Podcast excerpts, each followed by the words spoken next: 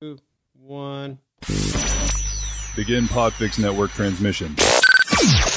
In three, two, one. You're fly fishing in a stream, getting those ankles wet, or deep in the ocean, casting nets. Fish nerds. Fish nerds. Fish nerds. It's a podcast. Hello and welcome to the Fish Nerds, the show about fish, fishing, and eating fish. Always interesting, usually funny, and mostly true. I'm Clay Groves, Chief Executive Fish Nerd, Licensed Fishing Guide, your best friend. Co hosting tonight is John King, the crappie hippie. John King, how's it going? It is going fantastic, man. I'm sitting here with a cold Hamm's in front of the microphone, looking at your handsome face. What could be better? I thought you said cold hams. I'm like, hmm, cold ham. Delicious. Cold ham, cold hams, Hamm's, the greatest beer on earth, Uh, babe. I don't have a beer. I have nothing. It's just me and you, John. So, oh wow! so This big, gonna be big fun show though. We got a lot going on today on the Tonight Show. You've been really kind of pulling your weight and then some lately in the Fish Nerds. Well. You know, it's what I do, man. It's what I do. I love podcasting. You, you started this craziness. I'm just, just you know, I know. swimming with the current, buddy. Can swimming against quit. the current, rather. But we're going to open up with uh, Fish in the News tonight. We're going to catch up with Angie Scott from the Woman Angler and Adventurer podcast. We've got an Audubon person. Who are we talking from Audubon? Oh, we've got the fantastic wildlife biologist Laura Williams with the Maine Audubon Society, and she is a big proponent of lead-free fishing, and she handles their uh, lead-free fishing program. They do a lot of lead-free fishing education. Maine Audubon does. And that'll be And, the uh, bulk of the show tonight, too. Yeah, I, I I scheduled her for about ten minutes, but we got having so much fun. It's going to be the bulk of the show, bro. Fun. And uh, and and uh, Kathy has come back on the show with doing Laura's husband, Jamie Moffat's recipe tonight. We got a little recipe We do indeed. and brand new music to go with it. Woohoo! Yeah, the mysterious bait ma- bait baitcaster cylinder has made some music for us to go along with that. So a lot going on tonight's show. And and John, it's funny. Someone on one of the Facebook groups, like a podcasting Facebook group, group, said, "What is the biggest problem you have with making a podcast?" And I said, "The biggest problem is there's so much content you can't get to it all. It gets too much content. The fish nerds never run out of stuff to talk about." Never, never, never, never, never. Never. I mean, I interviewed Doc Martin. That's not making this week's show. We talked about bow hunting fish and the and the science behind it. Not Oh, my goodness. I not can't on wait this for week's that one. show. I've got an interview coming up this Wednesday about panthers. We're going to learn about Florida Panthers on the Fish Nerds podcast, but not this week. Sounds good. This I week, we're getting into it. all right. totally into it, Let's, man. let's get into it. Why don't we jump right in, John, with some. You know what? I don't want to talk about news. I want to talk about a fishing thing I just did the other day. okay. my first boat ride of the year. I got the boat in the water. I'm going to tell you about some boating mistakes and some driving mistakes. And Do it, man. because this is like real life guide stuff. So I got on a 24 foot pontoon boat, and we're now open for the season. My first trip was this past Friday, and it was just a boat ride. I have one client who hires me nine times a year, but doesn't fish, just wants to drive around the boat real slow, which I'm happy to do.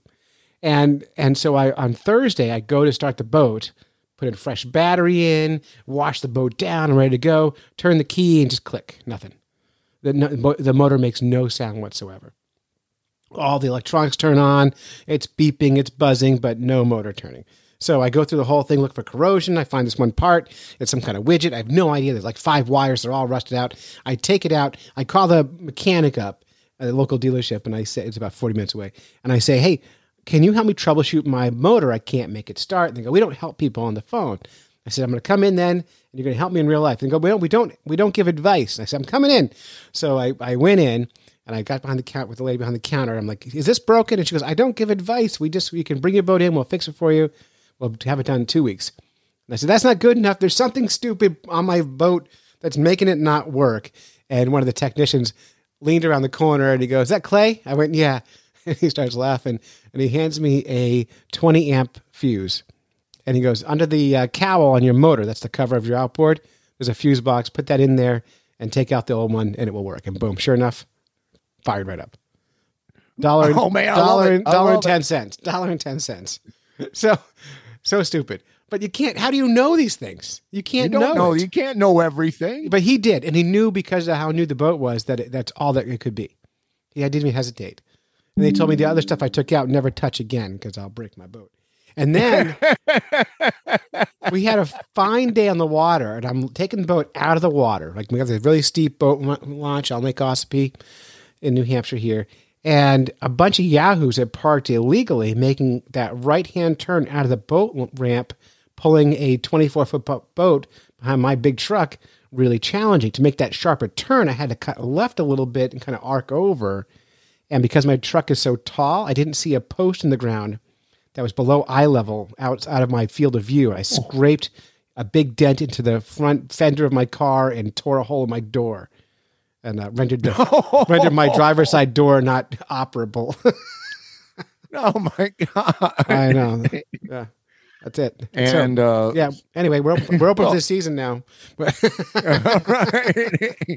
Maybe not quite as shiny and new, but we are definitely ready to operate. Well, All you know. John, it's, it's every every fishing season, whether it's winter season or summer season. I start off thinking, all right, I'm going to start making money this week, and then the first couple of trips, I lose a thousand dollars right off the top. Just boom, the money's gone. Now I've got to do four trips to get to zero again, and it, it's just terrible. So, my next trip is this week. My first fishing trip. We're doing uh, rainbow trout and salmon fishing on Silver Lake. You've been on that lake before, and we're going to catch some rainbows Gorgeous. and salmon. Yeah, so.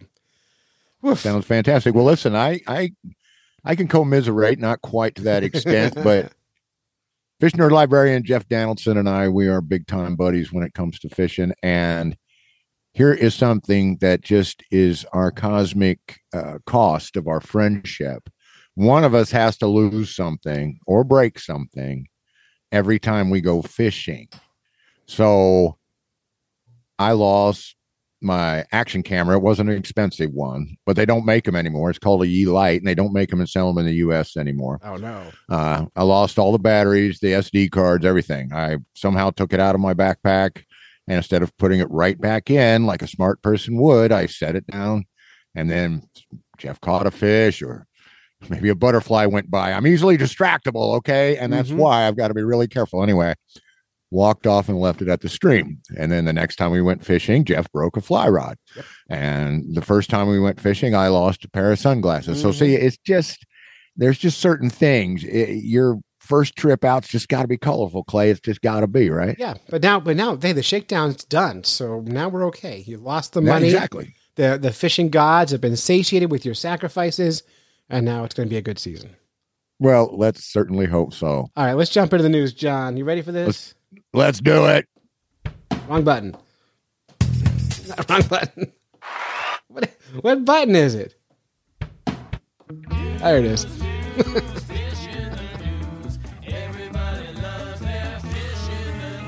you know, John, it is possible to label the buttons on my mixing board, but I don't.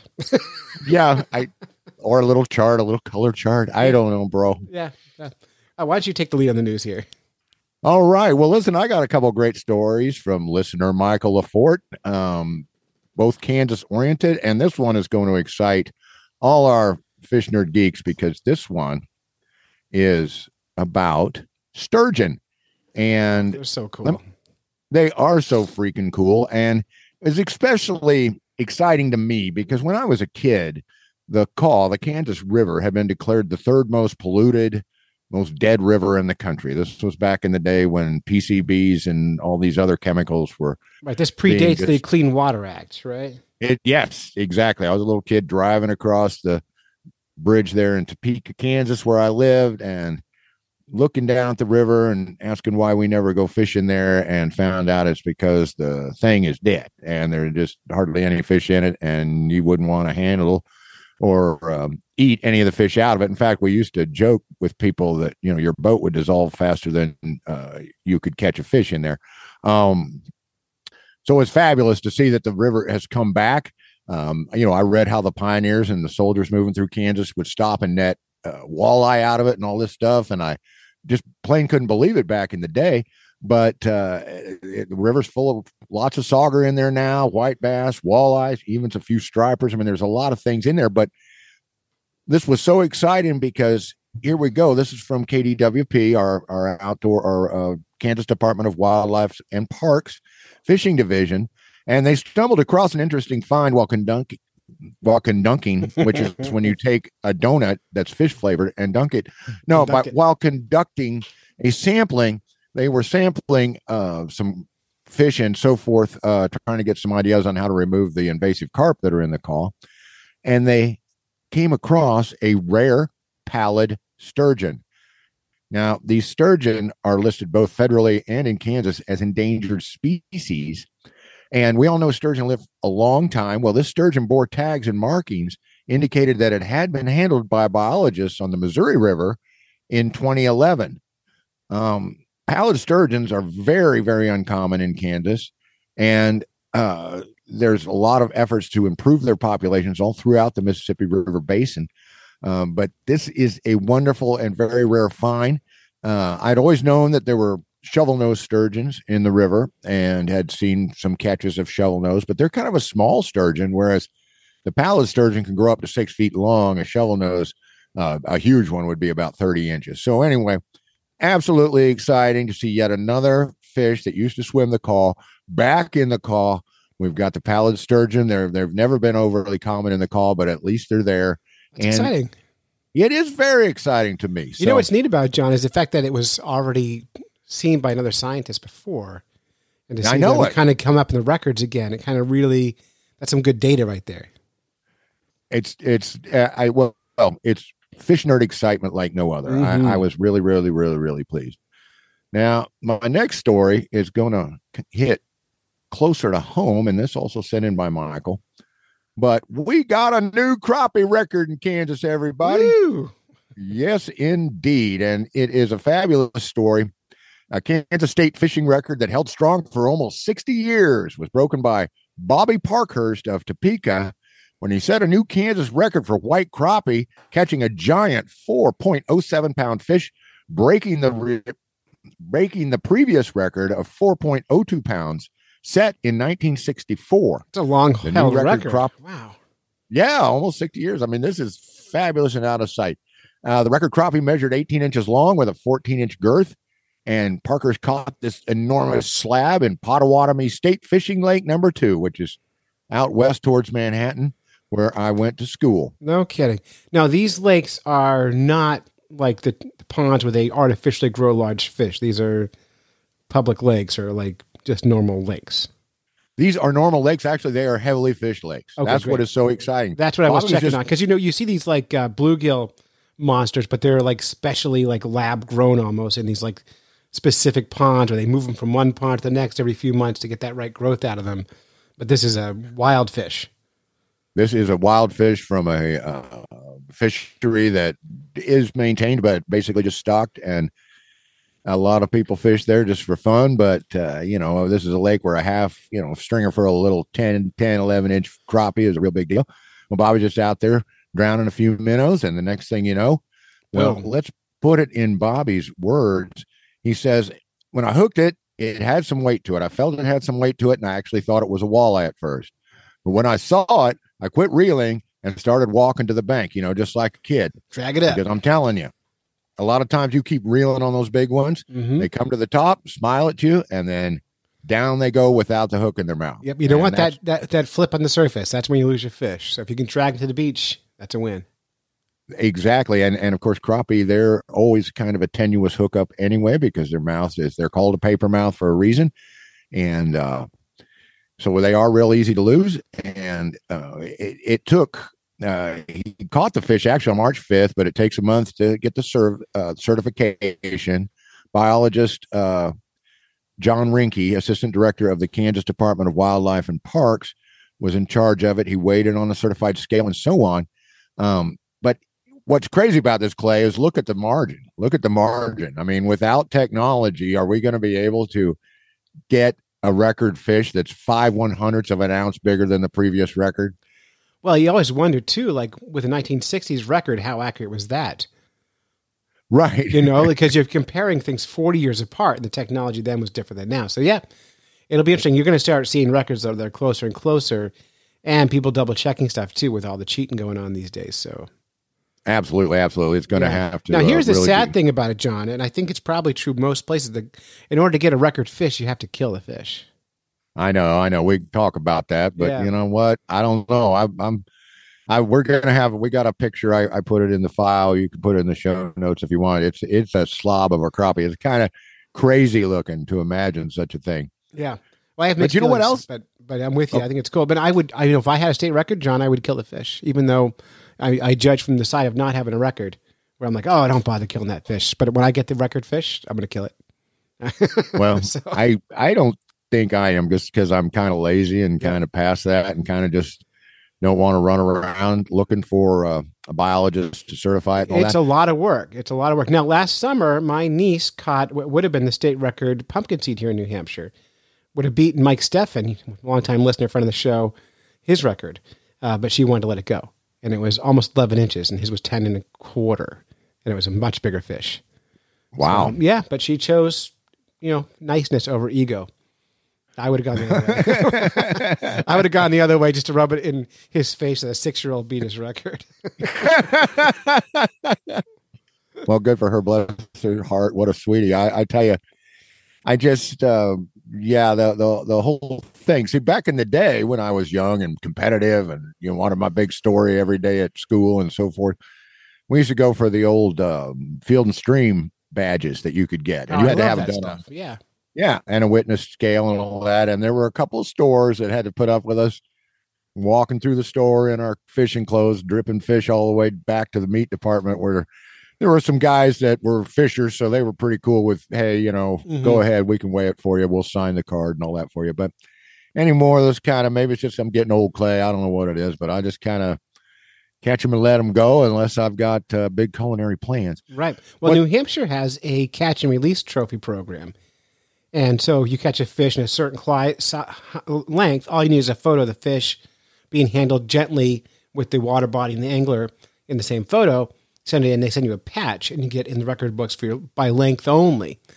The only problem with that is, even though there's, I think, 15 fish on the list, there's only one patch. So you would end up getting the same repeating patch over and over again. If they had a patch for each species, you'd have people chasing the collection.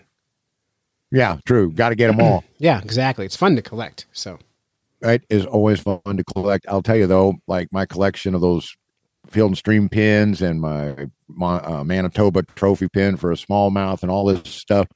I came across them once, said, "Wow, this is cool." You know, I used to have them hanging up in my room Mhm. and all that, but now I've came across them in a drawer, and then I can't even remember what drawer. I don't know where they're at. So oh, so sad, John. you know what's what's important in one part of your life maybe not so much later but let me give you one more fact and we can move on um i just found out from this article that crappie is now the second most popular game fish in the usa trailing only the largemouth bass I love crappie. so sorry fishing. trout but you're down in third place and crappie is coming up baby crappie for the win. crappie for the win Crappie for the win. All right. All right, John. I got a story here about death. oh my goodness I know this is from CNN. It was sent in by Tim Bete. tim tacklebox Bete Tim Tacklebox Bete. I thought he wasn't with us anymore. I'm so glad he's still still thinking of us. Miss that, Tim. All right, let's talk about this. Uh, this is about pufferfish. So even our our friend Greg, the uh, knitting dad, would be excited about this story. but an elderly couple just died after eating poisonous pufferfish in Malaysia, prompting an appeal from their daughter for stronger laws to prevent others from suffering the same fate. Now, they're both old, they're both in their 80s, and they unknowingly bought two pufferfish from an online vendor in, on March 25th in a southern state called uh, Johor. Never heard of it. And that same day, they fried the fish for lunch and began having breathing difficulties and shivers. Both of them uh, suffered from this stuff and were rushed to the hospital and both died by 7 p.m. the same day. So, well, actually, one Oh. died. Oh, sorry, true. One was pronounced dead the same day. The other one fell into a coma for eight days, and then the condition worsened. And he died on Saturday. So it took him eight days to die from that. One died right away. So that's really awful. It, Now- it's horrible I, I feel bad for laughing i'm sorry Yeah. Well, uh, now Malaysian, the, the, the daughter's asking for tougher laws. It's already illegal to sell these poisonous and harmful food like pufferfish meat, and the offense carries a fine of about two thousand three hundred dollars and up to two years in prison for selling it. But golly, but what I, what if it leads to a death? I maybe I hope it's a little stiffer. Well, anyway, despite the dangers, pufferfish are sold in Malaysia at wet markets and it's exotic, and the trend attracts consumers. Now, I was watching John Wick 3 last night. John Wick movies are very popular right now. Wick 4 is in the theaters. And the villain flies to, I, th- I don't know, what, what, it must, must be Malaysia, or some wet market, and eats pufferfish to try to look tough. Doesn't hesitate. Does So- he survive? She survives. Yeah, was no big deal to her because she's badass. I see. As if you can be a badass and will away poison. yeah, of that of that. What's that poison called? I mean, it sounds like it's really powerful. It is, and it, it is. And here's the before I get into what the name of the toxin is.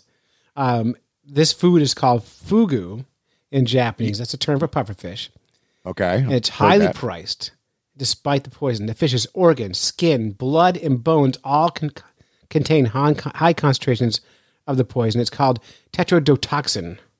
Tetrodotoxin, and ingestion it can me- can really mess you up. Now, interestingly, when I've eaten poisonous fish, we only poisonous fish I've ever eaten is a margined mad tom, and it wasn't poisonous; it was venomous, and that's the difference. If you eat- eat, a venomous animal, when you cook it, the proteins cook out the venom, so you don't have to worry about it. But poisonous is a whole other game, and you want to don't eat poisonous things. The, and you know what the thing about John? Most exotic foods, when I when you really look at why people eat them, it's it's it's a very like I, I, I mean, it's going to sound sexist. It's a very like masculine thing. It's usually a Absolutely. dude, usually a dude, and it's usually to make his man parts work better. yeah, almost always. Look at shark fins. Look at tusks. Look at any of those kind of rare things that people are grinding up into a dust to add to their foods. It's all about making their man parts work better. Well, I'll tell you, I remember when the sushi thing came on strong and the fugu thing came on strong.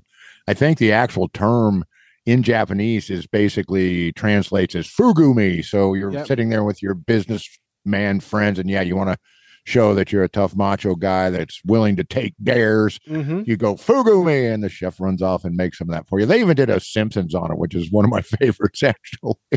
yeah. Uh, no, thank you. I'm I am out on this stuff, but it, it is still Me popular. too. It's going to stay popular for a long time because people are funny about stuff like that, and I don't care like what culture you're from. Every culture has their stupid, and this is I think this is one of their stupids. so Yeah, every culture has their stupid. We put it on TV in this country. mhm. Hey, look, I'm going to pour lighter fluid on my shirt and set it on fire. have you know, seen yeah. Japanese game shows? I- I've only seen parodies of Japanese games. Well, they're every bit as crazy as you would imagine. So yeah, but there it is. Fugu. Don't do it. That's my advice. that's So- right. Some things just aren't edible, and eating things just to be to show off or for the thrill of it. I don't want a thrill with eating. I want comfort and joy. I hear you, brother. Yeah. I hear you loud and clear. All right, that wraps up our news, John. I'm going to push the button. No.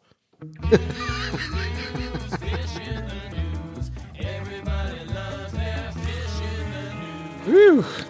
Man, one of these days, John, I'm going to figure this job out and be a hero.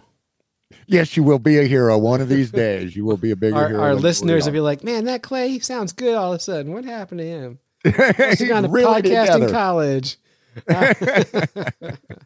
Why don't we get to the meat of today's show? Let's do it. You know something, brother? I've been missing our friend Angie Scott. You've been missing Angie Scott? I've been following her on Facebook, so I feel like I'm with her in spirit. Exactly, exactly, exactly. I, I get back and forth with her, but there uh, we usually communicate quite frequently. But eh, we're both so darn busy anymore. It- it's not like it used to be. But what do you say we catch up a little with Angie Scott? Let's get after it. All right. Well, listen, for the fish nerds that do not know who Angie Scott is, she has appeared on our show a couple of times. She is the creator, producer, and host of the Woman Angler and Adventurer podcast.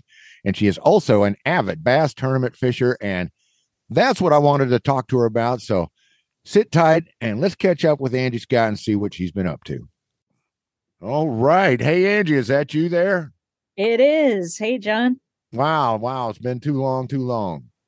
It has been.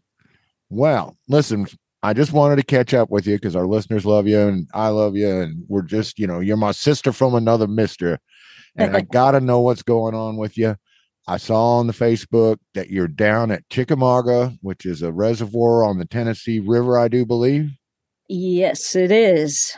and you're fishing in a tournament with two chicks in a boat fishing league. And I want to talk about that. But before we get going, let's let's talk about the important news, which is the new addition to the Scott family.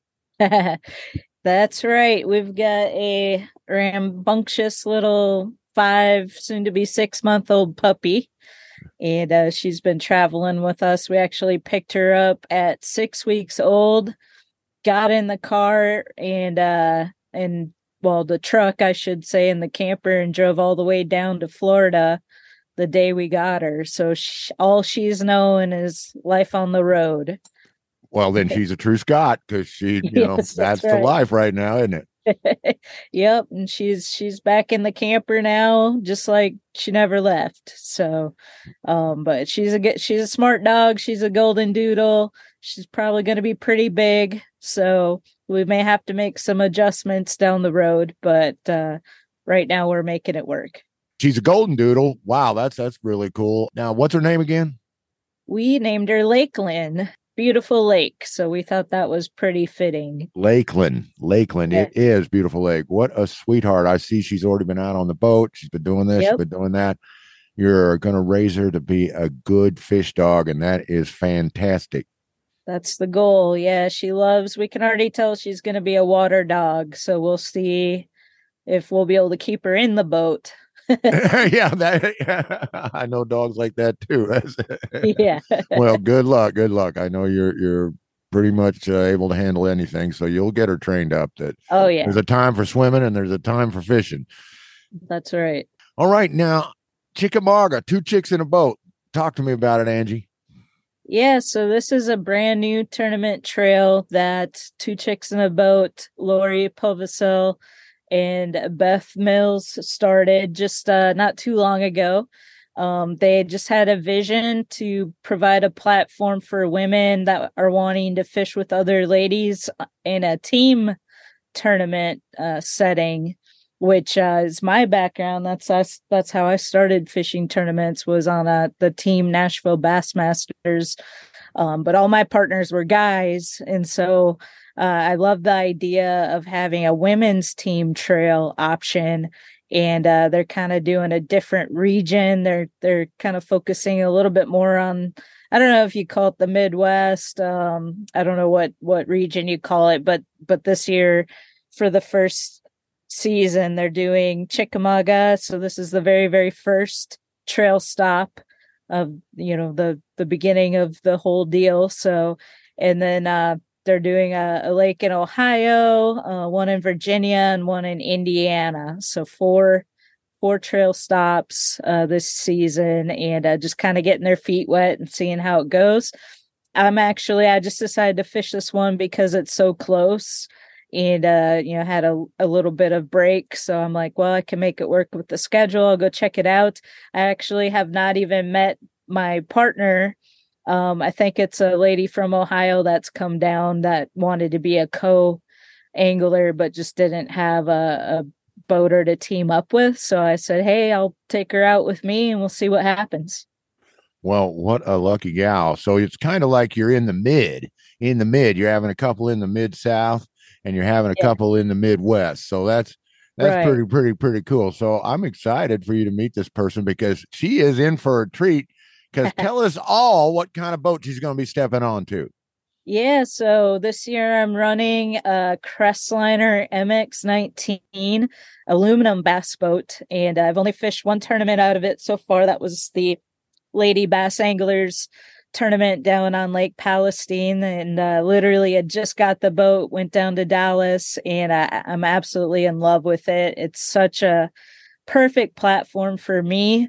Um, it's uh, got a huge deck, tons of storage um and you know aluminum being so lightweight i can get it in. I had it in inches of water down on lake palestine and had no worries whatsoever. So that's kind of my style of fishing is get it as shallow as i can. And uh, it's probably going to be the same thing out here on chick right now being getting into spring so yeah we'll see i was hoping to get out and practice fish with it some tomorrow but they're calling for uh wind advisories pretty much all day, some pretty strong wind gusts. So I might just have to fish this one blind. I haven't been on Chick since 2019 and I was a co-angler, so I really don't remember much about it.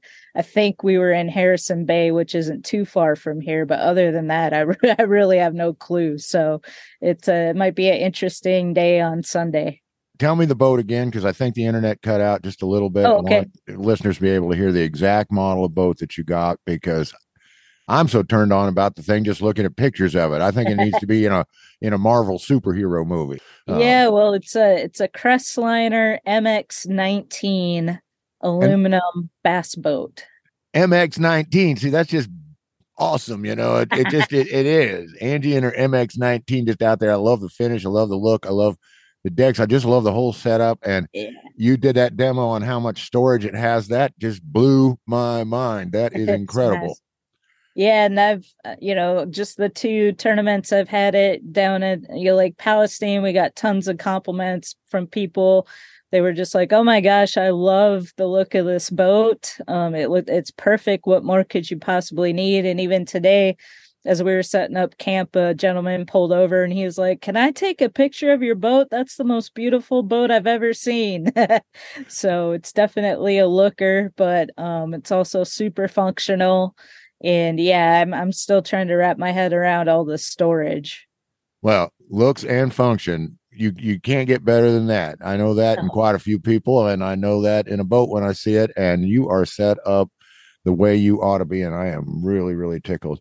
All right, well, two chicks in a boat, and hopefully we get back and we'll hear how all that went. That Chickamauga, that's that's big old big old big old reservoir. Yeah it is yeah. So i'm planning on just kind of dialing it down focusing either right here where i'm staying at chester frost um that it's uh kind of a well-known area to hold a lot of big bass um, which also means it gets a lot of pressure so that can kind of be a detriment um, or where we're taking out of um, in Soddy-Daisy, probably right there where we're you know close by the ramp where we're launching is um, plenty of spotted bass to be caught. So we'll see. We will see. That's always that's the excitement, isn't it? The unknown. We will see. All right. Well, another thing that made me want to get in touch with you is I'm I'm looking and you got to go to some sort of big deal bass tournament. You know, I'm not into that sort of stuff. I that Chickamauga, I'd be hunting them crappie, and you're like, what's wrong with you? And that's okay.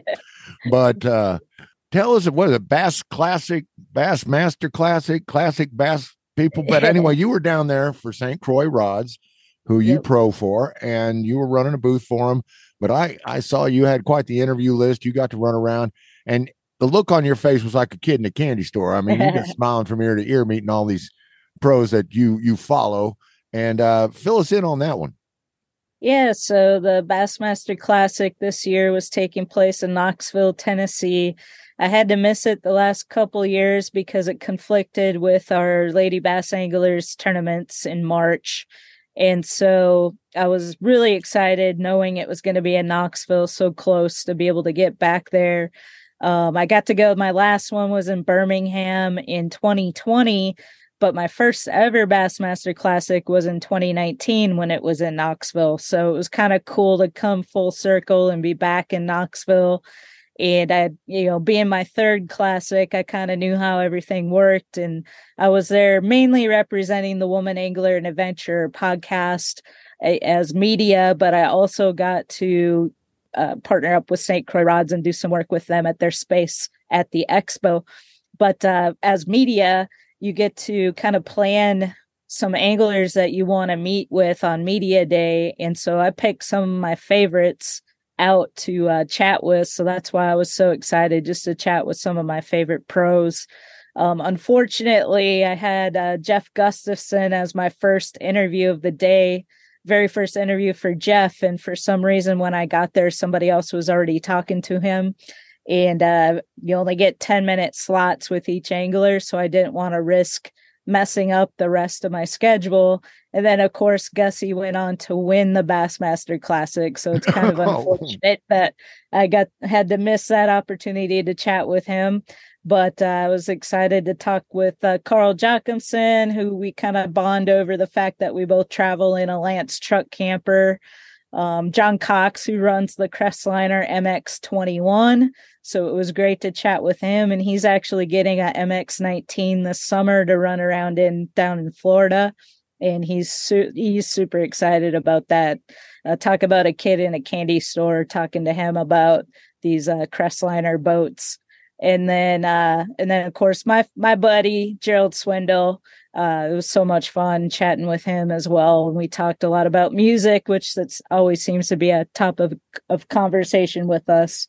So great time down there in Knoxville.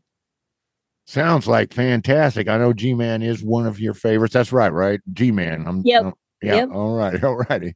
Anyhow, I know he's one of your favorite folks that's out there fishing and doing it. And I've heard your interviews with him. So it's really great you guys got to hook up again and do some chatting and do some have some fun. Well, Angie, it's just been really, really good talking to you. I don't know if you've got anything else you want to talk about, anything going on. Sure. Oh, oh, one thing I was going to ask is what does it take to make the cut with Angie Scott? You're you're picking out people to interview. You know, I can see like you and Gerald have that music connection, but I want this from a lady's POV. What kind of things makes a pro someone you want to talk to? Um, well, for me, just having some kind of connection or something in common. I mean, in my experience, all of all of the pros are really all around great people. Um, so that would probably be a, a number one thing. You know, if somebody's out there and is just a jerk, I'm probably not going to have much interest in in chasing them down and having a conversation. But everybody I've observed so far, um, you know, seems like class acts. I mean, if you make it to that level, I already know just from the small level that I fish on how much it takes just to compete in a tournament, you know, with all the work that goes into it and the travel and the money. Um, but I always look for just something, you know, even if it's just a small thing that we can kind of connect over. And, um, yeah, that just makes having a conversation with them a little more personal and, and, uh, special. Well, it just sounds all right to me. I'm glad you're getting to meet some people that inspire you and some people that are inspired by you and uh you know filling us in because uh, we're all aware of the tournament thing and I understand the thrill. It's just one of those things kind of like I understand the thrill of skydiving, but you ain't getting me up in no airplane and pushing me out the door. that ain't going to happen. Yeah. So it's awesome to talk to you. And um, let me just give you a few minutes here at the end to uh, sound off about anything you else you want to talk to, anything that's on your mind. yeah so just looking forward to the rest of 2023 we have some exciting stuff coming up a lot of travel and uh one a couple highlights i want to mention um one is uh, in july i don't have everything set yet but i'm hoping that icast does the icast cup again this year and uh, if so i plan to bring the crestliner down and compete in that on lake toho so that would be uh quite a unique and fun experience if we get a chance to do that. Um, and then, uh, and then again, always the goal to try to qualify for the Lady Bass Anglers Association Classic, which this year it's back on Bull Shoals Lake, uh, which we fished uh, last year, but not in the classic. It was a totally different time of year.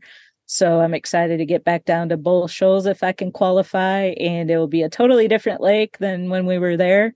So that's just another thing I'm really looking forward to. And then of course, uh, back down to Florida again for another winter season. We extended it this year, so we're planning to be down there November 1st through uh, the end of March, and uh, you know, getting getting to do some more inshore and freshwater fishing while we're down in Florida.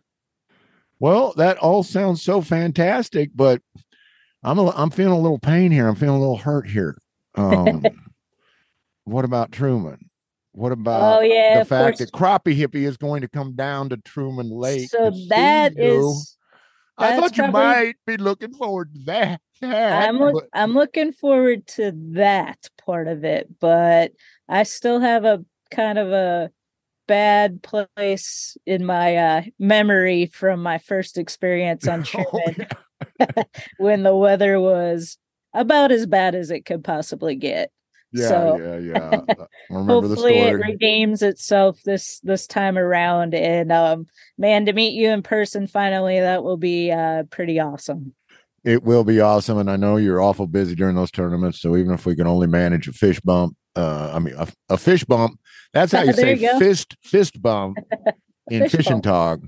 Uh, even if we only manage that, that is going to be all right. I can't wait. Uh, but anyway, fantastic, fantastic. Yeah, I remember last time you were at, at Truman and you were talking about having to go to Walmart and get yourself some clothes and some Yep. stuff. Uh-huh. and uh, hand warmers. yeah, and then uh, watching uh, the waves come up and being wondering if the the boat you were in the, the one day was going to make it back to shore and all that. Yeah, quite the adventure. Let's hope it'll be a little more kind to you. In fact, let's hope it even overdoes its generosity and sets you up with a bass. Let me say in the eight pound range somewhere Hey, in there. I'll take it. Think so? Any all right, all right. Well, fantastic, Angie. It's always great to talk to you. I know our listeners are excited to hear from you and catch up with you. But uh, I'm going to let you go. I know you got you and Dana. You got your evening to have, and you've gotten all set up and cozy in the Lance camper. And I'm going to leave you to it. So thanks one more time, and we will talk to you soon. Thanks for having me back on. All right. All right. Well, thank you, Angie Scott. That was cool. You know, and John, I, I have to talk to Angie because she figured out how to get this camper all wrapped up with her podcast logo on it and paid for by other people. And I've never Yeah. figured out sponsorship. So I need to find someone like I need an Angie to be my best friend to teach me some stuff. Well, I'll tell you what, I she is going to be fishing a tournament down at Truman Reservoir, which is about two hours from my place. And I am going to do my level best to get on down there and interview her and some of her friends, and I will put that to her. But yeah, she is a go-getter extreme. She is that smart girl. She's the smart kid, the smart girl in school that made the great grades. Uh, she is so personable and so likable. She has gotten all kinds of. She has a boat that's sponsored. She has a camper that's sponsored. She has uh, she throws St. Croix rods and all kinds of stuff. Everybody likes her. Everybody wants her using their stuff. And uh, yeah, you better get next to her, brother, because she can teach you a lot. She can. She sure can. Hey, John, I think it's, I think I'm hungry. And I think we need to talk about, you have a cooking segment here with uh, Kathy doing Laura's husband, Jamie Moffat's recipe. Who's Laura and who's Jamie Moffat? Well, Laura is Laura Williams, and she is a wildlife biologist with the Maine Audubon Society. And her husband, Chef Jamie Moffat, is the head chef at the Canopy Hotel in Portland, Maine. And he is the head chef of the Salt Yard Restaurant, which is their main restaurant, and also for Luna, which is their rooftop bar and restaurant. And he sent us in, I think at Laura's prompting, uh, sent us in a nice recipe to put on the True Bass show, but we yak so much about fishing, we didn't have time to put it on. But I thought it'd be real cute since Laura and her husband sent us in this recipe for Crappie Hippie and his wife to talk about it. So we did uh we cooked it up in our own way and we talked about the difference between the way we did it and the way Chef Moffat does it. And it's a wonderful recipe and you're really going to enjoy it. Mm. And we will have the recipe down in the show notes. But right now, listen to Crappie Hippie and his wife Kathy tell you about how we did this recipe up. I'm going to preempt it too by saying we got some brand new music for our food segment by the mysterious bait master bait, by the mysterious bait caster cylinder. So you can hear that here right now. What are you gonna do with that fish that you caught? If you kill it, will you grill it? Will you blacken it in the skillet?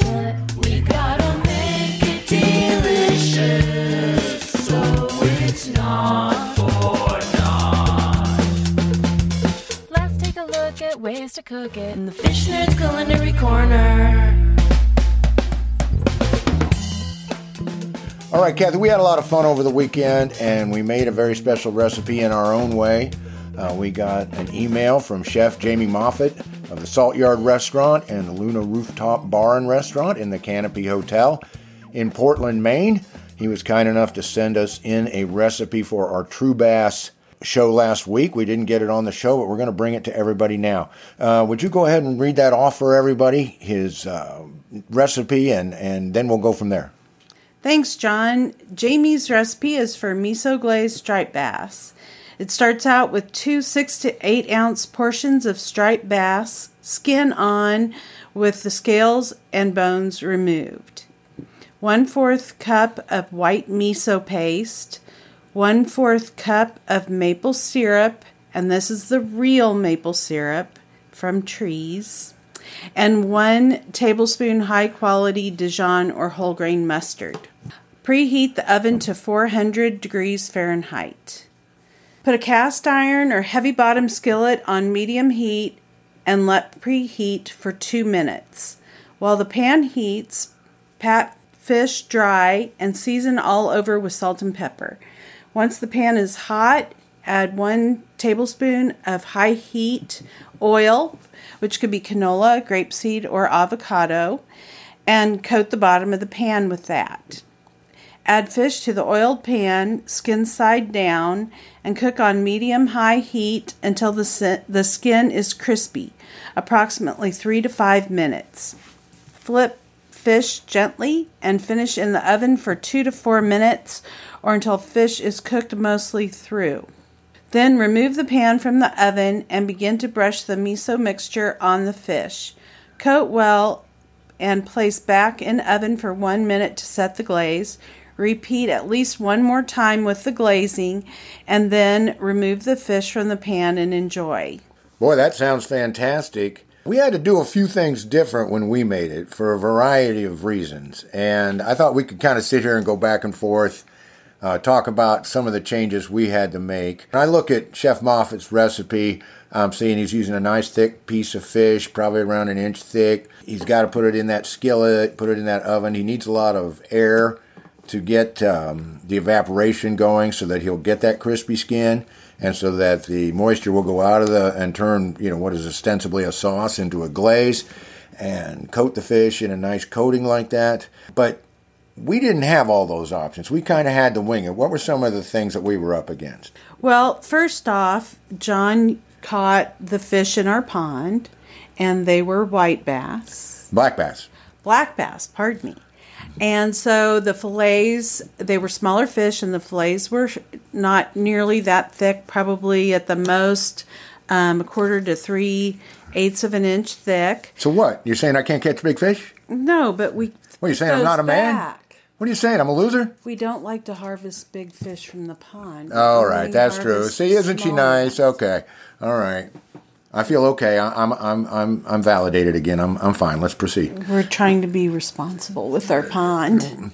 Yes, we are trying to be responsible with the with the harvest in the pond. All righty. so I got I caught some nice little hammer handle bass for this recipe. It's early in the season, yeah, and I wanted to just just harvest some of the little males that are kind of diddling around, which is what I did. Okay, so our fish were a lot smaller than Jamie's. What else? Well, we decided that we wanted to use just a heavy cookie sheet. Uh, so we preheated that in the oven at the same 400 degrees Fahrenheit height until that was nice and hot. And then we used a combination of foil and parchment on top of that because unfortunately we are big on easy cleanup. So we didn't want to have to scrub any pan. So we put the oil directly on top of the parchment and then put the fish skin side down and followed the recipe basically the same after that. Exactly, exactly. And the thing is, yeah, we're both entrepreneurs. We're both just working all the time, all the time, all the time. So, as much as we'd like to uh, do things a certain way, we're usually really tired around dinner time, and we want something that you know cooks off all at once and and is easy to clean up. So. I ran into a few problems. First of all, then they were not un- unanticipated issues. I, I knew we, you know, our pan was going to be a little too crowded to get the evaporation. Um, I knew that the fish was going to be a little cook a little too rapidly in order to set the glaze. But when you made up the glaze, I took a little taste and it was so darn good. I didn't care if it came out more like a sauce, more like a glaze. Although parts of the fish did manage to, to dry out and glaze, and of course there was some some real sticky, nice glaze on the tray that I tasted, and, and, and when it does reduce down and condense down like that, it's even better. It it has that caramelization and has exactly. Uh, I can see where Chef Jamie was going after it with that. It's absolutely wonderful. So couldn't lose the moisture, this and that. But what did you think? What did you think of the final result? I thought it was really, really yummy, very tasty dish, an unusual, you know, a different flavor than what you're used to. So it was very unique and uh, just a lovely meal. Um, I did want to mention that we had a just an extremely hard time finding the miso paste. Ah, Kansas. but we couldn't find tortillas in Massachusetts. So I- anyway, I think yeah. just so what the store had. We even went to an Asian store, and the day before, somebody'd come in and purchased all of the miso they had, which in that case was even instant. So anyway, at the Wait, grocery people store, in eastern Kansas are hoarding miso? I guess is, is this something? is. I, maybe we should go get in on this. So at our store, what I was able to find was actually a white miso, shiitake mushroom, and chive soup base. So how'd you handle that one? So we took a sifter, metal sifter, and got all of the mushroom and chive out, and that left us with the miso powder. And then I added hot water, and it was a little thinner than I think the paste would have been. So when I was done mixing up the three ingredients for the glaze, I went ahead and cooked it down a little bit in a saucepan. It came out spectacular. It was just absolutely wonderful. There wasn't a problem with using the powder. Uh, we did make sure and, and take the other ingredients out so that it would be more to a true miso flavor. But I can't wait to try it with the actual paste. Oh, and something just occurred to me. Uh, if you really want to get close to Chef Moffat's recipe, another way to cook it. What's what's a good cooking method that's hot and dry and leaves a lot of room for evaporation? Grilling. Yes, grilling. You listening to me, Donald Colette? You hearing me out there, brother? I know that a lot of the fish nerds love to grill, and a grill is a great way to do a glazed fish dish because you can get the crispiness. You're, you've got all that room. It's it, you know to dissipate the heat. Uh, you've got you can really adjust the heat by moving the fish around and so forth. So don't forget about if you don't have a skillet or you don't want to cook Chef Jamie's recipe in a pan. Take it outside, throw it on the grill. It's got to be fantastic. Okay, so ours came out really, really well. There's some things I'm going to do a little differently next time, but I'm definitely trying this again. We have a crazy thing we want to try doing with it. What do we want to do? Well, since I cooked the glaze down, uh, we could cook it down a little further to make more of like a dipping sauce. And we thought that would be delicious with Say it, say it. fish sticks. But we only get the solid fish, fish, fish sticks, not the minced fish, fish sticks. So we're kind of picky about our fish sticks. Well, fish sticks without the air quotes. Yes, I mean it. I might even brush some glaze on them. I mean, this is really that good, folks. It really is. And of course, use that real maple syrup. It's absolutely uh, essential. Okay, what does Chef Moffat put on the side of his? Well, he uses uh, either fingerling potatoes or Well, he recommends fingerling potatoes and what else? baby? Yukon Gold. Oh, the baby Yukons. Ah, yes. But what we did is we always get uh, Yukon Gold potatoes, and then we just cut them down. And we like we've started cutting them down into smaller cubes, and it cooks faster and makes them crispier.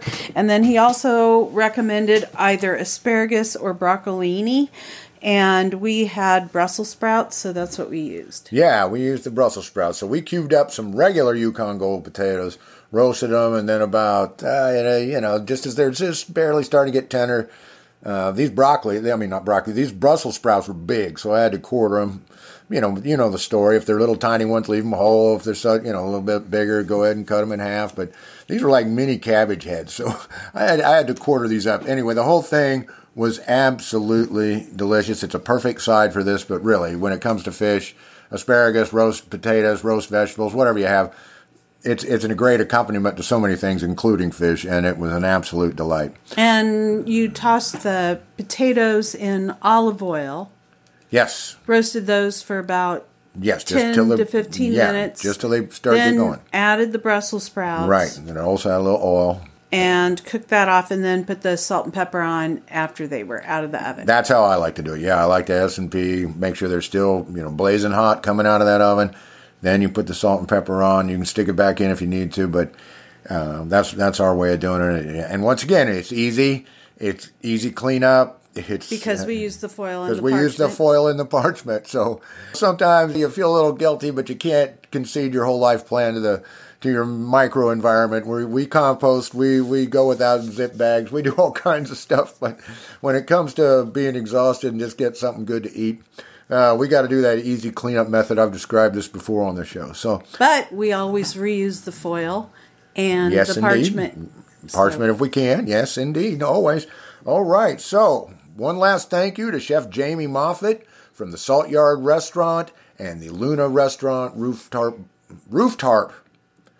Carp. No. Roof Carp. Roof. Roof. Roof Carp. Luna. Luna is the moon. And you go up to the roof, and there's a restaurant bar up there in the Canopy Hotel in Portland, Maine. Uh, thank you so much, Chef Jamie Moffat, for sending this in. Chef Jamie Moffat happens to be the husband of our guest, Laura Williams from the Maine Audubon Society, and she twisted his arm and put him up to this, and we sure appreciate her uh, pushing him our direction because uh, this is a great recipe, and I want you all to try it. Anything else, Kev? Um, I can't think of anything else. I think you've said it all. Oh my goodness, I've said it all. Well, I guess it's time to go then. This is Crappie Hippie, your tree hugging redneck from eastern Kansas, with a recipe from Chef Jamie Moffat of the Salt Yard Restaurant in the Canopy Hotel in Portland, Maine, with my beautiful wife Kathy saying tight lines and Valentines. Peace out and my shabby booth. All right, did that sound good or what? Made me hungry. I can eat that while you listen to the next interview. There you go. Yeah, be perfect. Well, the interview we have coming up is with Laura Williams, wildlife biologist, and please sit down and give a listen. She's going to talk about what she does with the Maine Audubon Society, and she runs their fishing, their lead-free fishing education program with some help from other staffers. And uh, we sat down and had a wonderful conversation about lead-free fishing. Check it out. Hello, Fish Nerd Nation. This is Crappie Hippie here, your tree hugging redneck from Eastern Kansas. And I'm sitting here in Glasswater headquarters this morning, just as excited as I can be because over Zoom, I have a guest for us that you're going to just want to sit down and listen to all the way through. Her name is Laura Williams, and she is a biologist with the Maine Audubon Society. And we met because Maine Audubon does a ton of lead free fishing education. They do tackle exchanges, and they hit us for lead free tackle folks up for some stuff.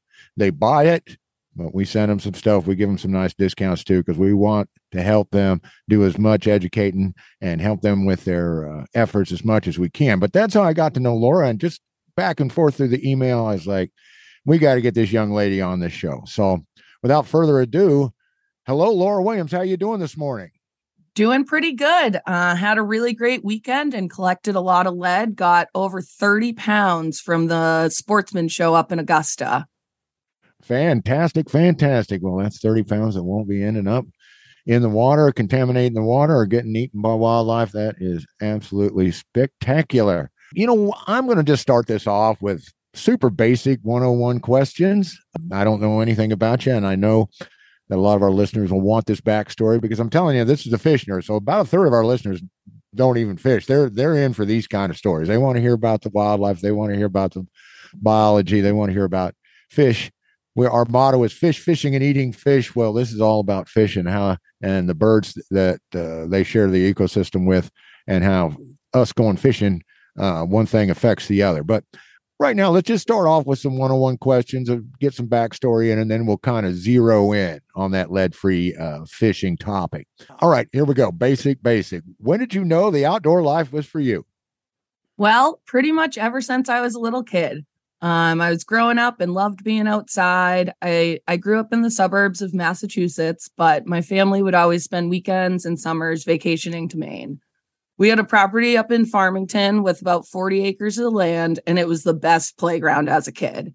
I was that weirdo little kid, and I had a bug box, and I would just run around all day catching any critters I could get my hands on bugs, frogs, chipmunks, snakes, really just about anything. And my curiosity grew for the outdoors, and I knew that it would be a way of life for me. Well, we are definitely kindred spirits. Take that back many, many years. And I was that same little kid running around doing the exact same thing. Snakes and, and frogs and stuff like that were my main focus, but uh, because I hung around the water a lot. uh, but I know exactly where you're coming from. Uh, both of us. Once you're hooked by the wild, once you feel the call of the wild, you just can't go back, can you? That's for sure. Okay, now one of the things I really like about you, one of the things that makes me be real partial to a person right off the bat is you like to fish. So tell us who taught you how to fish. Well, my dad taught me how to fish, and I've been hooked ever since. He was always a early morning type of guy, and we'd wake up right as the sun came up, jump on the boat, and head out fishing. Uh, one one great story when I was when I was a little kid, I was still sporting one of those push button rods, and I somehow, who knows how, but I pushed the button in, went to cast, and chucked my rod in the water leaving the lure in the boat. And sure enough, that thing sunk to the bottom. And my dad had spent the day before relining everyone's reels. And so he had to pull all of the line up onto the boat bottom. And luckily, we got my pole back. But we, me and my dad, we've had some good times fishing, including some epic fishing stories from Alaska. But I could I could talk all day about fish stories. I hear that. I hear that. I always warn people, you know, if you start talking about fishing, you better be ready to back away when uh, and even when I see your eyes glazed glazed over, I'm going to just keep on going. Well, your daddy sounds just wonderful like a patient patient man that knew about teaching young people to fish. You don't you don't you just deal with it. You just deal with it. If you're out there to to fish, you should have gone by yourself because you're out there to help somebody learn well, then that's got to be your focus. It sounds like a wonderful experience. And uh, yeah, one of these days we're going to get together. We're going to tell some more of those stories. But oh, absolutely. all right. So let's move on. Laura grows up. And what made you decide to become a wildlife biologist? Well, I've always known that I've wanted to work outside. So when it came time to apply for college, I was scheming on how to make that happen. Um, I found Unity College in Maine, which was an entire college with majors dedicated to the environment and working outdoors. I've also always loved animals. So, what better way to combine the two favorite things that I have to become a wildlife biologist? And I've I've had some of the coolest jobs ever. I've I've worked in Alaska, flying around in helicopters and bush planes, bushwhacking through some of the nastiest terrain you can think of and counting shorebirds up there, mist netting and tagging and tracking bats. And then when I moved back to Maine, I got to work on a really cool project in the North Maine woods, capturing, collaring, and tracking deer. All right. Now, look, I'm going to try not to divert too much, but I've got to know, and I'm sure the listeners are going, what the heck? What is mist netting? Mist netting is where you put up this thin, fine net um, in the woods. You find a a spot where you think the bats are flying through and you trap at night and you put up this net and basically the bats fly through the flyway. They get caught in the net. You stand up on a ladder or you pull the net down slowly and then with wearing gloves you uh, untangle the bats and then you hold them gently and we would attach radio transmitters to them and then be able to track them for about a month or so. Wow that's really cool. That must be some sort of fine net that they can't uh, feel it on their sonar or can't uh, figure out that it's there. Yeah, yeah, it's very very thin and um, it doesn't harm them in any any way either. Fantastic, fantastic. All right, so back on track, back on track. I want to know what's Laura Williams up to these days. What sort of projects they got you working over there at uh, Maine Audubon? Well, after all my adventures, I came back and I'm a biologist at Maine Audubon. And the best part is I get to work on many of our different conservation projects and know a little bit about everything, you know? And so the reason I came back and found Maine Audubon is the Coastal Birds Project. And this will be my fifth season working on that. And we work to protect our endangered beach nesting birds, the piping plovers and least terns on just about 20 beaches throughout southern Maine. And we partner with multiple agencies and towns as well as private landowners. We got lots of volunteers out there helping us protect nesting habitat. And we always say the job isn't just walking on the beach in the sun, but it's it's definitely a perk. And my other my other big project is our fish lead free initiative. The reason we're here chatting today and through that project, I educate anglers about Maine's lead tackle law, encourage them to use lead free alternatives, and provide them with lead recycling options as well. And some of the other projects at Maine Audubon I get to help out on are the Loon Count, Loon Restoration Project, Stream Smart, and Stream Explorers, to name a few. All right. Well, that just sounds wonderful. Thank you very much. I mean, it's, it's always a pleasure to meet someone who's on the front lines, who's out there trying to protect what we have, uh, enhance what's doing well, protect what needs to be protected, and helping to restore what has been damaged by uh, intrusion or extraction or anything else. So, you sound like you're one busy lady keeping us in uh, wildlife and teaching people how to take care of their ecosystems and be good outdoor citizens. All right, now you've you've, you've opened the door. You talked about the lead free fishing initiative, and the only reason we got a lead free well, not the only reason, but the main reason, the poster child for lead free fishing is the loon. Now, I know that Massachusetts led the way and passed their law in 1998, but take me through. You told me that Maine sort of uh, did a thing where they they scaled up. They scaled it up and they went layer by layer. Talk to me a little bit about that.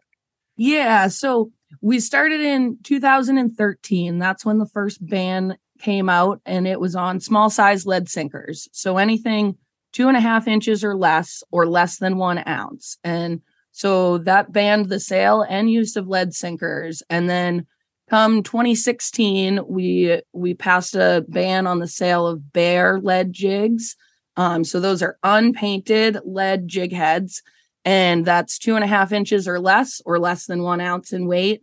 And then come 2017, we banned the use of those bare jigs. All right, all right, all right. Well, we're going to come back to the to the jig head thing here in a minute, but when people hear what I'm up to with my company and my ideas for changing the way we fish, they talk to me about, uh, oh, is lead really a problem? Um, you know, is this really going on? Well, can you tell the folks about loon recovery in Maine and describe the positive causal relationship between restricting lead use in angling and loon survival? Well, loons loons are doing pretty stellar in Maine. So we have about over 3,000 adult loons that breed on our lakes and ponds throughout the state.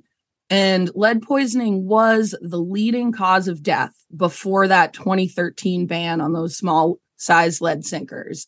And now, 10 years after starting to restrict those sizes of small lead in our inland waters, lead poisoning has dropped to the third le- leading cause. Um, I would like to point out, though, that our top cause of death right now is trauma from boat strikes. And this is another human related issue that can be reduced just by raising awareness to boaters, knowing not to chase loons, back away from them and their chicks, uh, go slow within 200 feet of shore so your boat wake doesn't wash over their nests. And also remember to go slow at night because it's dark out and you can't see the loons in front of you. And that's just a general safety issue altogether. yeah. Well, and it, it's, it, it pays to see that this is all an integrated thing. I mean, the, the lead poisoning, be be glad. It's one of those races where you're glad to, to to drop down in the rankings rather than than go up. I'm glad the lead poisoning is down from number one to number three. Hopefully, we can get it down to, to 10 to inconsequential here before too long. So, you're talking a lot then about behaviors, behaviors from boaters, and then, of course, anglers. A lot of us use boats. But speaking of angling, what sort of fishing is the most detrimental to loons? Is it bass fishing, fly fishing, finesse, ultralight fishing? Talk to me about fishing and, and loons. Well, I mean, fishing and loons don't need to be mutually exclusive. There's many ways for us anglers to still enjoy fishing while allowing the loons to do their thing at the same time. The best way to know to let this happen is know some basic loon behavior and distress signs. So, a lot of the time you won't know that there's a nest or a chick nearby your favorite fishing spot, but typically the loons will let you know if you know what to look out for. So, three sure signs that you're too close and need to back away are the penguin dance, warning calls, or if the loon's crouched on their nest. So the penguin dance is something that most people have seen and it's it's exactly what it sounds. So a loon rears up in the water and rapidly paddles the water with their feet and either outstretches their wings or tucks them in close and they're basically standing up and moving towards you. The their loud yodel or tremolo laughing calls are loons telling us that we're too close and need to back away. So Typically, if I'm tucked into a little cove and notice a loon enter as I'm fishing, I'll reel in my line, move to another good spot, and let the loon take over the fishing. There's plenty of lake and fish for both us anglers and the loons. Well, amen to that. Amen to that. And and it's good to to let people know because I'm hoping to come up there in August and check some stuff out with you. And it'll be my first time to Maine. And I want to know if I'm upsetting these loons for sure. On the other hand, it's a lot of common sense, right? It's like that, that loon's doing the penguin dance. It's coming toward me and stuff. It's not because it wants to make friends. All right. This ain't no Pixar movie. Okay. Yeah, You know, no, that- it's not that coming animal- over to hang out with you. It's telling Yeah, you, get yeah, out of my spot. yeah. Yeah. He's saying, you know, he, she's saying this is, this is how they scare off other predators. This is how they scare off other danger.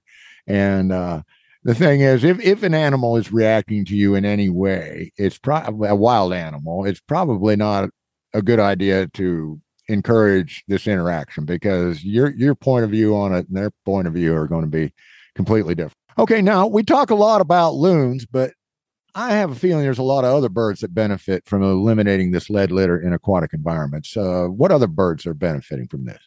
Lots of other birds, other fish eating birds like mergansers and cormorants can also ingest lead tackle if the fish that they eat has a hook in it from a broken fishing line. Um, eagles are another big one that people think of. There's lots of research out there showing that eagles are dying from lead poisoning. Now, that isn't solely due to lead poisoning from fishing tackle, um, but it, it it it it is a part of it. Other ways eagles get exposed to lead is scavenging carcasses that have been shot with lead, but that's that's a whole other big issue that we won't dive into today. Good, good deal. Got to stay on the straight road here. It's, it's a big topic. And um, I, I have found that hunters and anglers are our bi- biggest conservation advocates that really want to do the right thing. And so I know things are moving in the right direction to lessen lead in the environment, and we're doing all we can do. Well, your assumption is backed up by, for example, the Teddy Roosevelt Conservancy, which has done a study, one of which I read.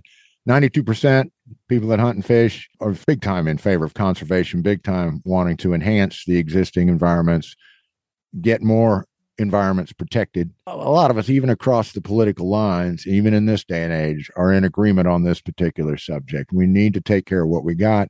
We need to enhance what we've got, and we need to get as much as we can and protect as much as we can. And we want to take care of the animals that are under our protection, that are under our watch, because sure, we can go out there and interact, but we have to do it with a sensitivity, with an intelligence, with a generosity of spirit and a sporting attitude. And so I find that all over this great country, we have people that are way onto this. I'm not going to fish with lead.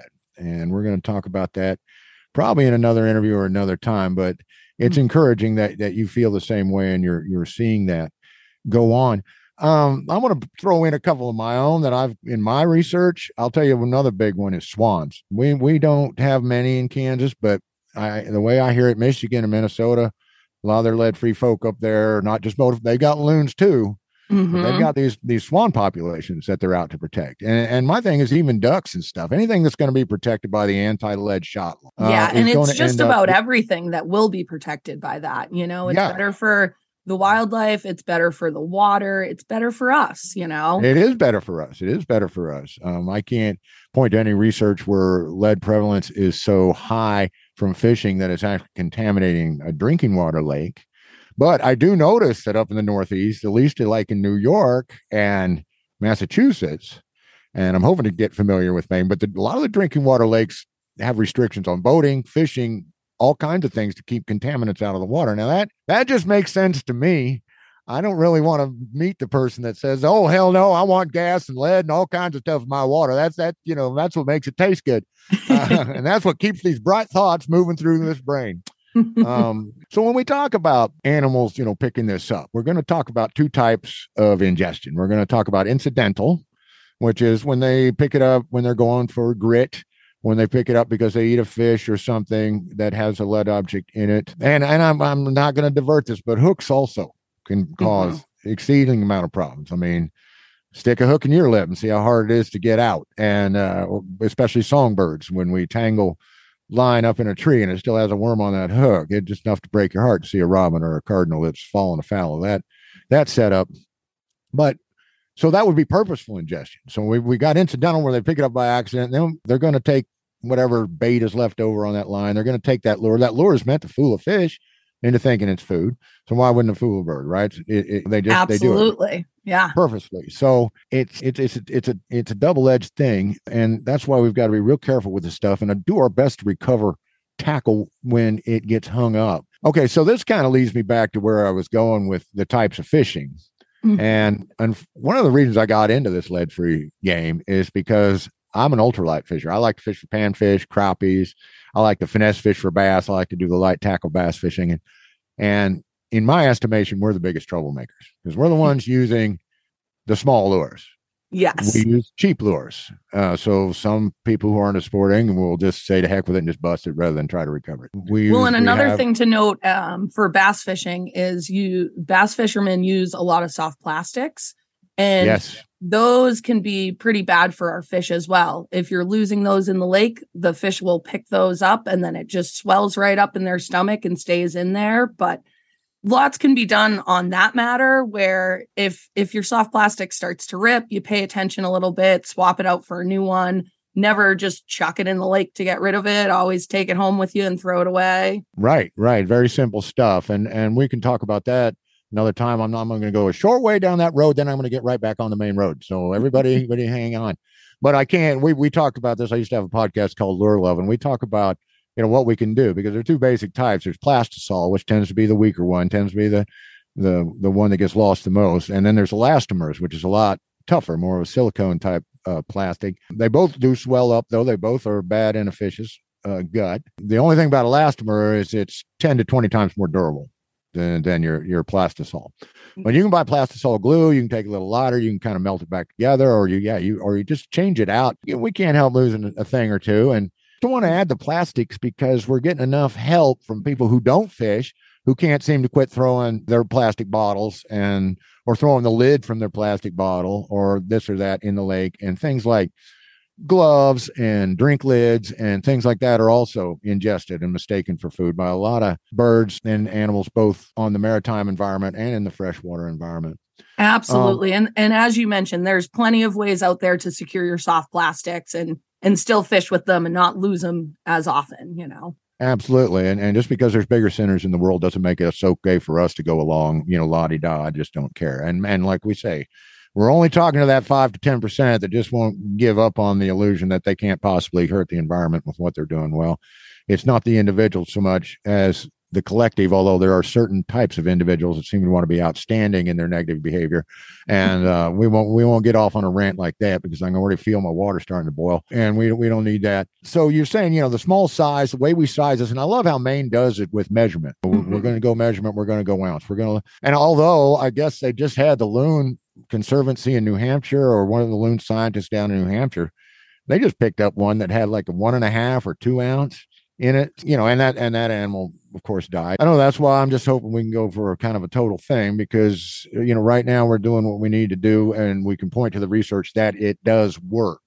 Yeah, well, and Um, it's those it's those small sizes that we typically see loons mistaking for grit on the bottom and they'll pick up as gravel.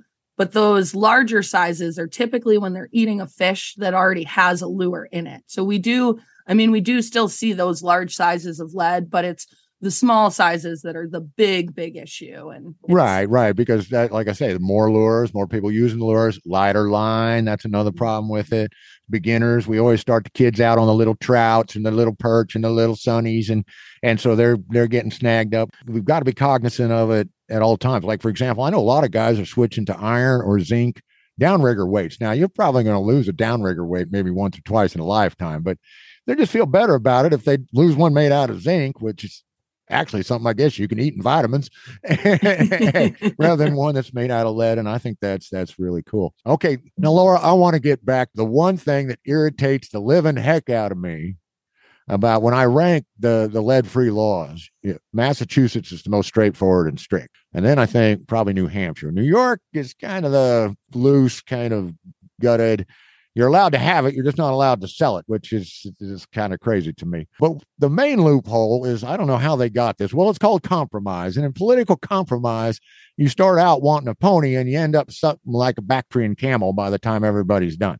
and they so this loophole says in Maine, if you use a painted jig head, you can use a lead jig head. Now, is there any science behind that that says that makes it any safer? So yeah, in truth, there's there's no science behind that that makes it any safer. That paint, I mean, it it easily chips off. I think it's more of a it makes us think it's safer. You know, they kind of trick us into, oh, if there's paint on it, it's okay. But that paint, I mean, it chips off in your tackle box after a few casts as you're bouncing it off the bottom. You start losing paint, and let alone the effects of a loon's gizzard with the rock tumbler tumbler effect and the pH levels in there that paint wears down in minimum a week and they still have lead in their stomach. They're still going to get sick from lead poisoning and die from it. Well, that's what I thought you'd say. And as far as that loon gizzard goes, yeah, you should have seen what happened to Magic School Bus when they tried to go down through there. I mean, that, that isn't going to protect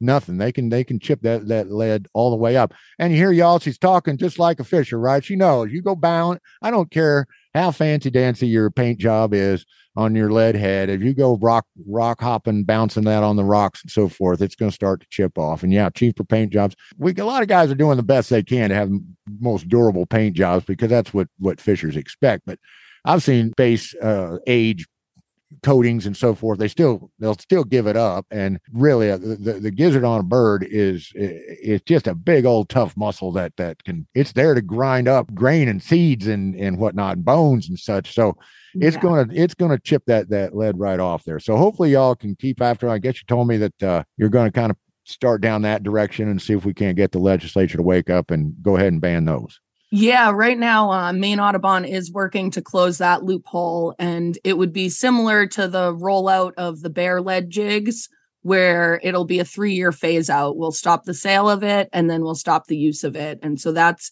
that's up for legislation right now, and hopefully things will go well with that. Well, hopefully, and I like the common sense approach there. Don't just drop this right on people out of nowhere. Give them a chance to give the, the people that are selling, give them a chance to get rid of their stock and, and get the anglers a chance to get things right with their tackle box. Because I don't much care to get on people anyway, but until companies like mine can provide you with exactly what you want in a lead-free form in a in an easy way to get it, God, people gotta fish. We just gotta fish. Am I right or am I wrong, Laura? We just gotta fish. Yeah, no, you're right. I mean, we're gonna keep fishing, so we gotta find the the right way to do it and the way to keep the environment safe. Exactly, exactly. All right. Now, here's something I read the other day because there's always people, and and bless their little hearts, there's always people that want to play devil's advocate no matter what. And um, there's that group that says, "Oh, the Earth is trash. Let's just forget it. Party, have fun, let it blow up, and to hell with future generations." Uh, I'm not necessarily on that boat. Uh, I'd kind of like to see that boat catch fire and sink in the ocean, but that's just me. Um, so here we are. Somebody telling me, "Oh, it just don't matter because global warming, loons are all going to move to Canada. It won't even matter anyhow. I think the one that's getting poisoned today would argue against that if the loons could have a voice. I know if I was a loon, I'd be like, well, even if I'm going to be gone in 30 years, what about today? But anyway, we're are we going to lose our loons? Are we going to lose our population? Is global warming going to take these fine birds away from us?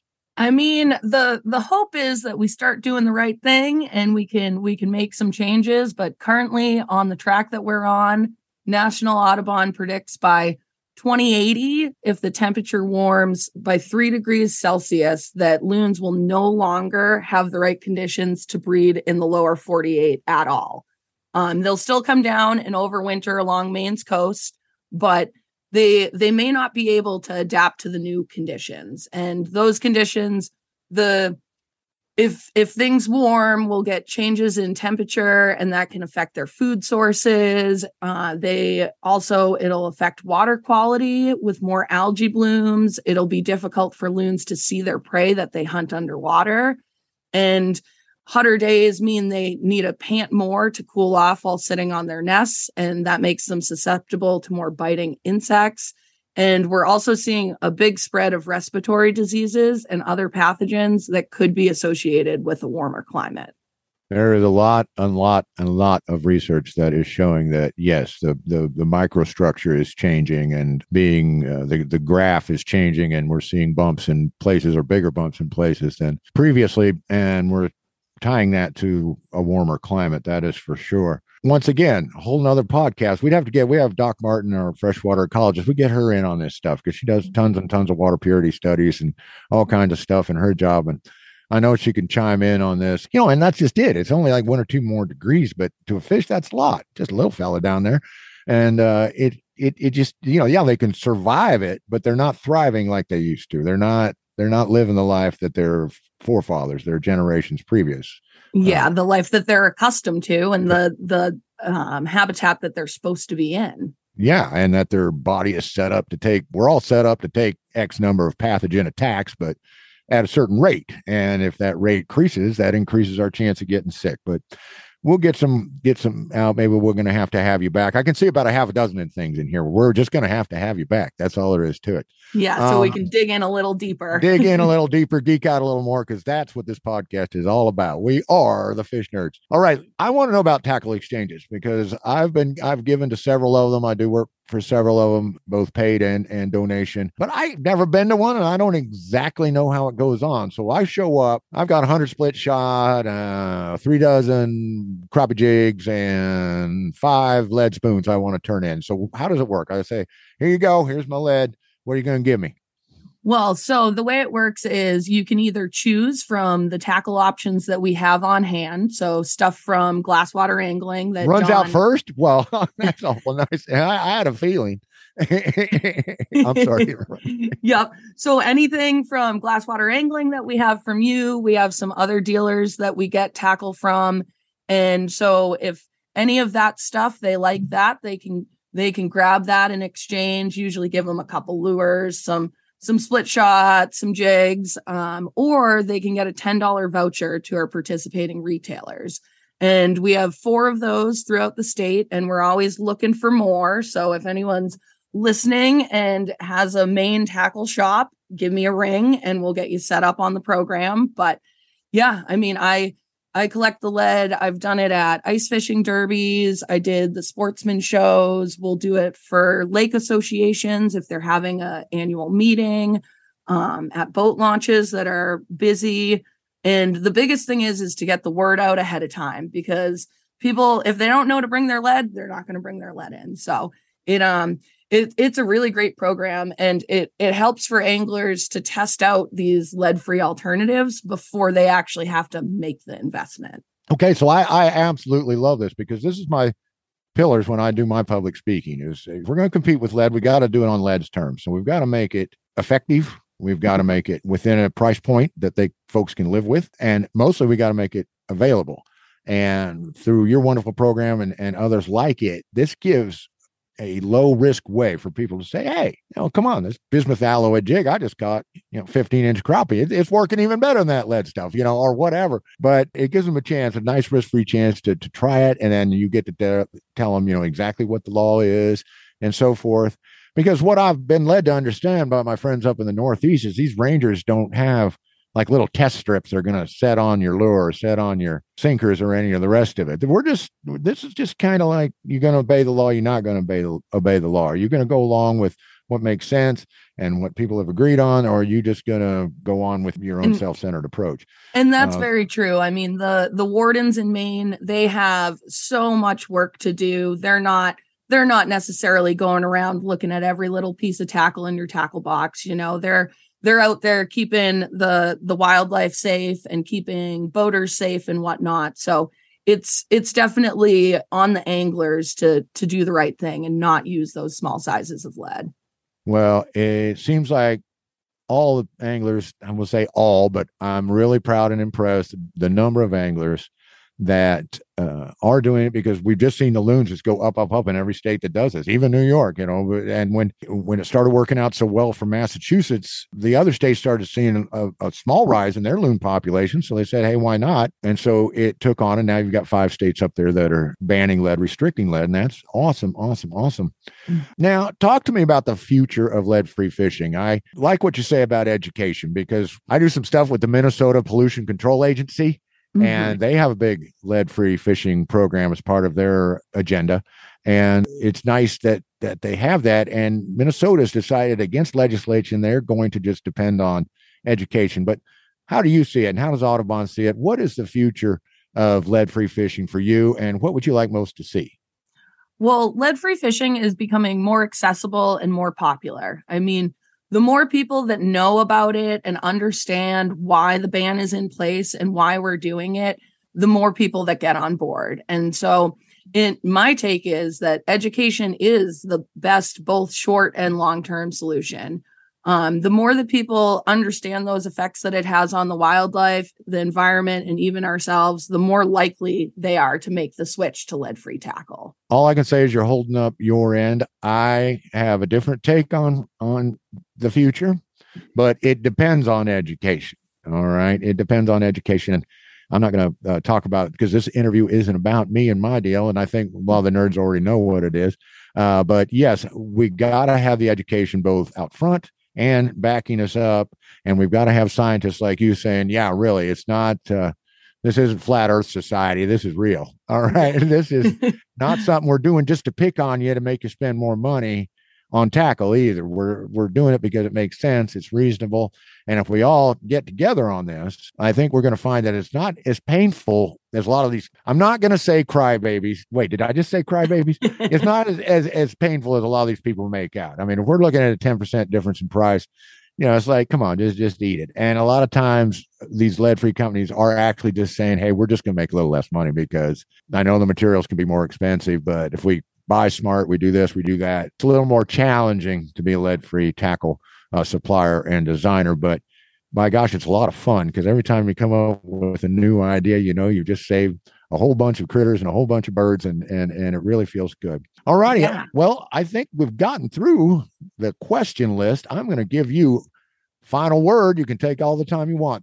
Yeah, yeah. So as a final parting word, um, as loons and other wildlife continue to face a plethora of threats to their survival, such as loss of habitat, pollution and contamination, and changing temperatures and food sources, reducing the threat of lead poisoning from lead tackle is one proactive thing we can do right now to help our loons thrive. So it's it's a simple thing to do. It's an easy switch to make. If you go to a company's website like Glasswater Angling, he's got great lead free tackle and just about everything you can think of. Well, thank you very much for that. And you are absolutely right. And it makes you feel good. It really does. I've been fishing lead three since 2011, and I'm telling you, I don't notice any difference. Well, this is what I like to hear is small proactive things that people can do. And this is certainly one of them.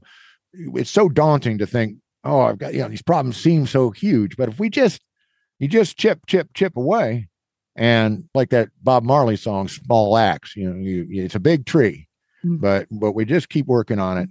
And eventually, all of a sudden, out of nowhere, that whole thing changes. And uh, we can get there, we can get there. But there's nothing better for me as a sportsman, as an angler, to think, well, I did have to break that off, but gosh darn it, at least it's lead free. And at least it's not going to add contaminants to the water and it's not going to hurt nothing that eats it. All right. Well, Laura, it has been an absolute pleasure to get with you this morning. I've been anxiously awaiting this moment and it has finally arrived. I appreciate you coming on the show. Yeah, yeah. It was great chatting with you, and hopefully we can do another show sometime soon. All right, but I know you're going to be off monitoring those birds for a while, so you just tell me when you've got a gap in your schedule, and I'll come and get you, and we'll we'll talk about some other stuff. All right? Yeah, definitely. Looking forward to catching some fish this summer too. Heck yes, heck yes. All right, now you're talking my language. All righty, this is Crappie Hippie, your tree hugging redneck from Eastern Kansas, with wildlife biologist Laura Williams from the Maine Audubon Society, talking about lead free fishing. Get with that lead free, get the tox out of your box, do that proactive thing to help the environment. And above all, get out there and get some fish caught, y'all. Tight lines and Valentines. Peace out. Well, doesn't that make you want to fish lead free or what? Uh, you know, John, I always want to fish lead free, but this kind of sears it up. You know how it's like you get that kind of like uh, confirmation of what you're doing. It's good. Absolutely, absolutely. And I'll tell you, I've been donating to these things, and I'm glad I finally got the skinny on exactly what how it's done and, and what they're doing. I, I just like I say, I had her scheduled for 10, 15 minutes, but we just couldn't help it. We had such a fun time. We just kept on rolling. Yeah, I should, and I should reach out to uh, Chef Jamie as well because I live an hour away from the Salt Yard restaurant, and I, I love a rooftop bar, so I should stop by there and uh, and check it out and say hi as well. Absolutely, you should. Although, like every head chef, he'll be a quick hello because this young man is busy, busy, busy, busy, That's busy. right. And I think I'll have drinks. with Laura had to Yeah. twist on his arm a bit, get him to send that to us. But do it. Please do it. You do it. Listeners, go do it. It sounds like a wonderful place. I've read the reviews, and it's a swanky hotel. It's the Canopy Hotel in Portland, Maine, the Salt Yard Restaurant, and the Luna Rooftop roof tarp. Roof I even tarps. made That's that the best kind of tarp. yeah. Uh, Yeah. All right. It well, is indeed. You got it, John. Hey, John, talk about a little bit about your lead-free company so people can buy your lures. Uh, I am the co-founder and chief cook and bottle washer at Glasswater Angling at glasswaterangling.com. We sell biz jig, bismuth alloy jig heads. We have our own uh, bismuth alloy that we make ourselves for that. And it, so it can be powder painted and it, and it works out really, really well. We have our own original lures. One is called Angle King. The other is called Crappie Doodler. I love They the crappie dope. Yeah, I love them. The Dueler, yeah, the Yeah. Dueler's fabulous. It's a double underspin, so is Angle King. Um, and we do some other stuff too. We've got uh, some slick weights. Uh, we've got the lead-free split shot. Um, I do some hand-tied jigs, all kinds of stuff like that. Of course, we have apparel and all that. And anyway, get on over to glasswaterangling.com. I will tell you one ex- product that we just introduced, and I am super stoked about it. We've got lead-free Ned heads, the original shroom style No. Ned heads with an offset wide gap hook so you can keep it weedless, throw it into those weeds, throw it into that brush. You don't have an open hook set up on your net hood, on your Ned head that is going to snag up or get in those algae drifts and just turn into a giant ball of green mush. Um, yeah, get on over and get yourself some Ned head with uh, lead free Ned heads from us. Uh, we just introduced them and we have them in size one, one on, and two on. Oh, I love that because all the when you buy the Ned rigs, what's the company name that makes them Neds? Uh, it's Oh, Z Man is the one that Z-Man. has the official. they yeah. only sell lead with those, and I, I contacted them and they weren't they weren't into uh, doing lead free yet. So I'm glad you're doing it. That's great news, John. Again, your website people can go there. What's it again?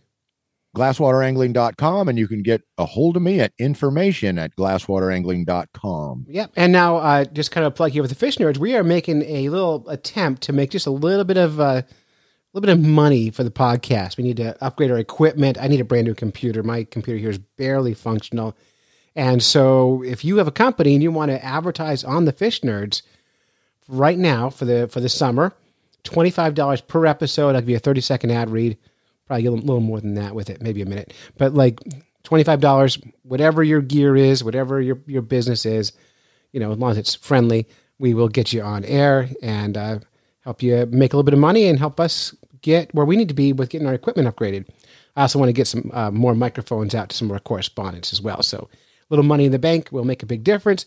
Speaking of which, I do want to thank the Patreon subscribers. John, I've been neglecting them and they deserve bigger thank yous than I've been giving. So, I will make it a point next week or so to reach out to our Patreon subscribers and thank them for in person, uh, in, individually for what they Individually, let's thank them. But I'll tell you what, why don't you get in there tonight after we're done doing this and you grab two or three names on out of there and we'll give each of them a $25 uh, prize from the Glasswater Angling Prize Stash. All right. That sounds great, John. That's pretty, pretty, pretty generous of you.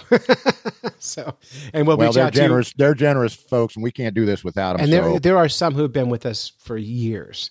years, Uh, indeed. uh, yeah, and I want to get back on. I've got to update the whole website. I haven't even haven't logged on Patreon in months, so I've been neglecting. And my apologies. My life is crazy. I've got teenagers, and my brain feels like it's always about to explode, and then just never never get around to it. yeah, I know the feeling, man. I know the feeling. Yeah, but the reality is, all right, let's wrap this show up, John.